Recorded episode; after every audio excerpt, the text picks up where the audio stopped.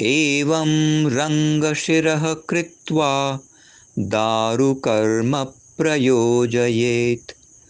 ऊहप्रत्यूहसंयुक्तः नानाशिल्पप्रयोजितम्। नानासञ्जवनोपेतं बहुव्यालोपशोभितं ससालभञ्जिकाभिश्च समन्तात् समलङ्कृतम्।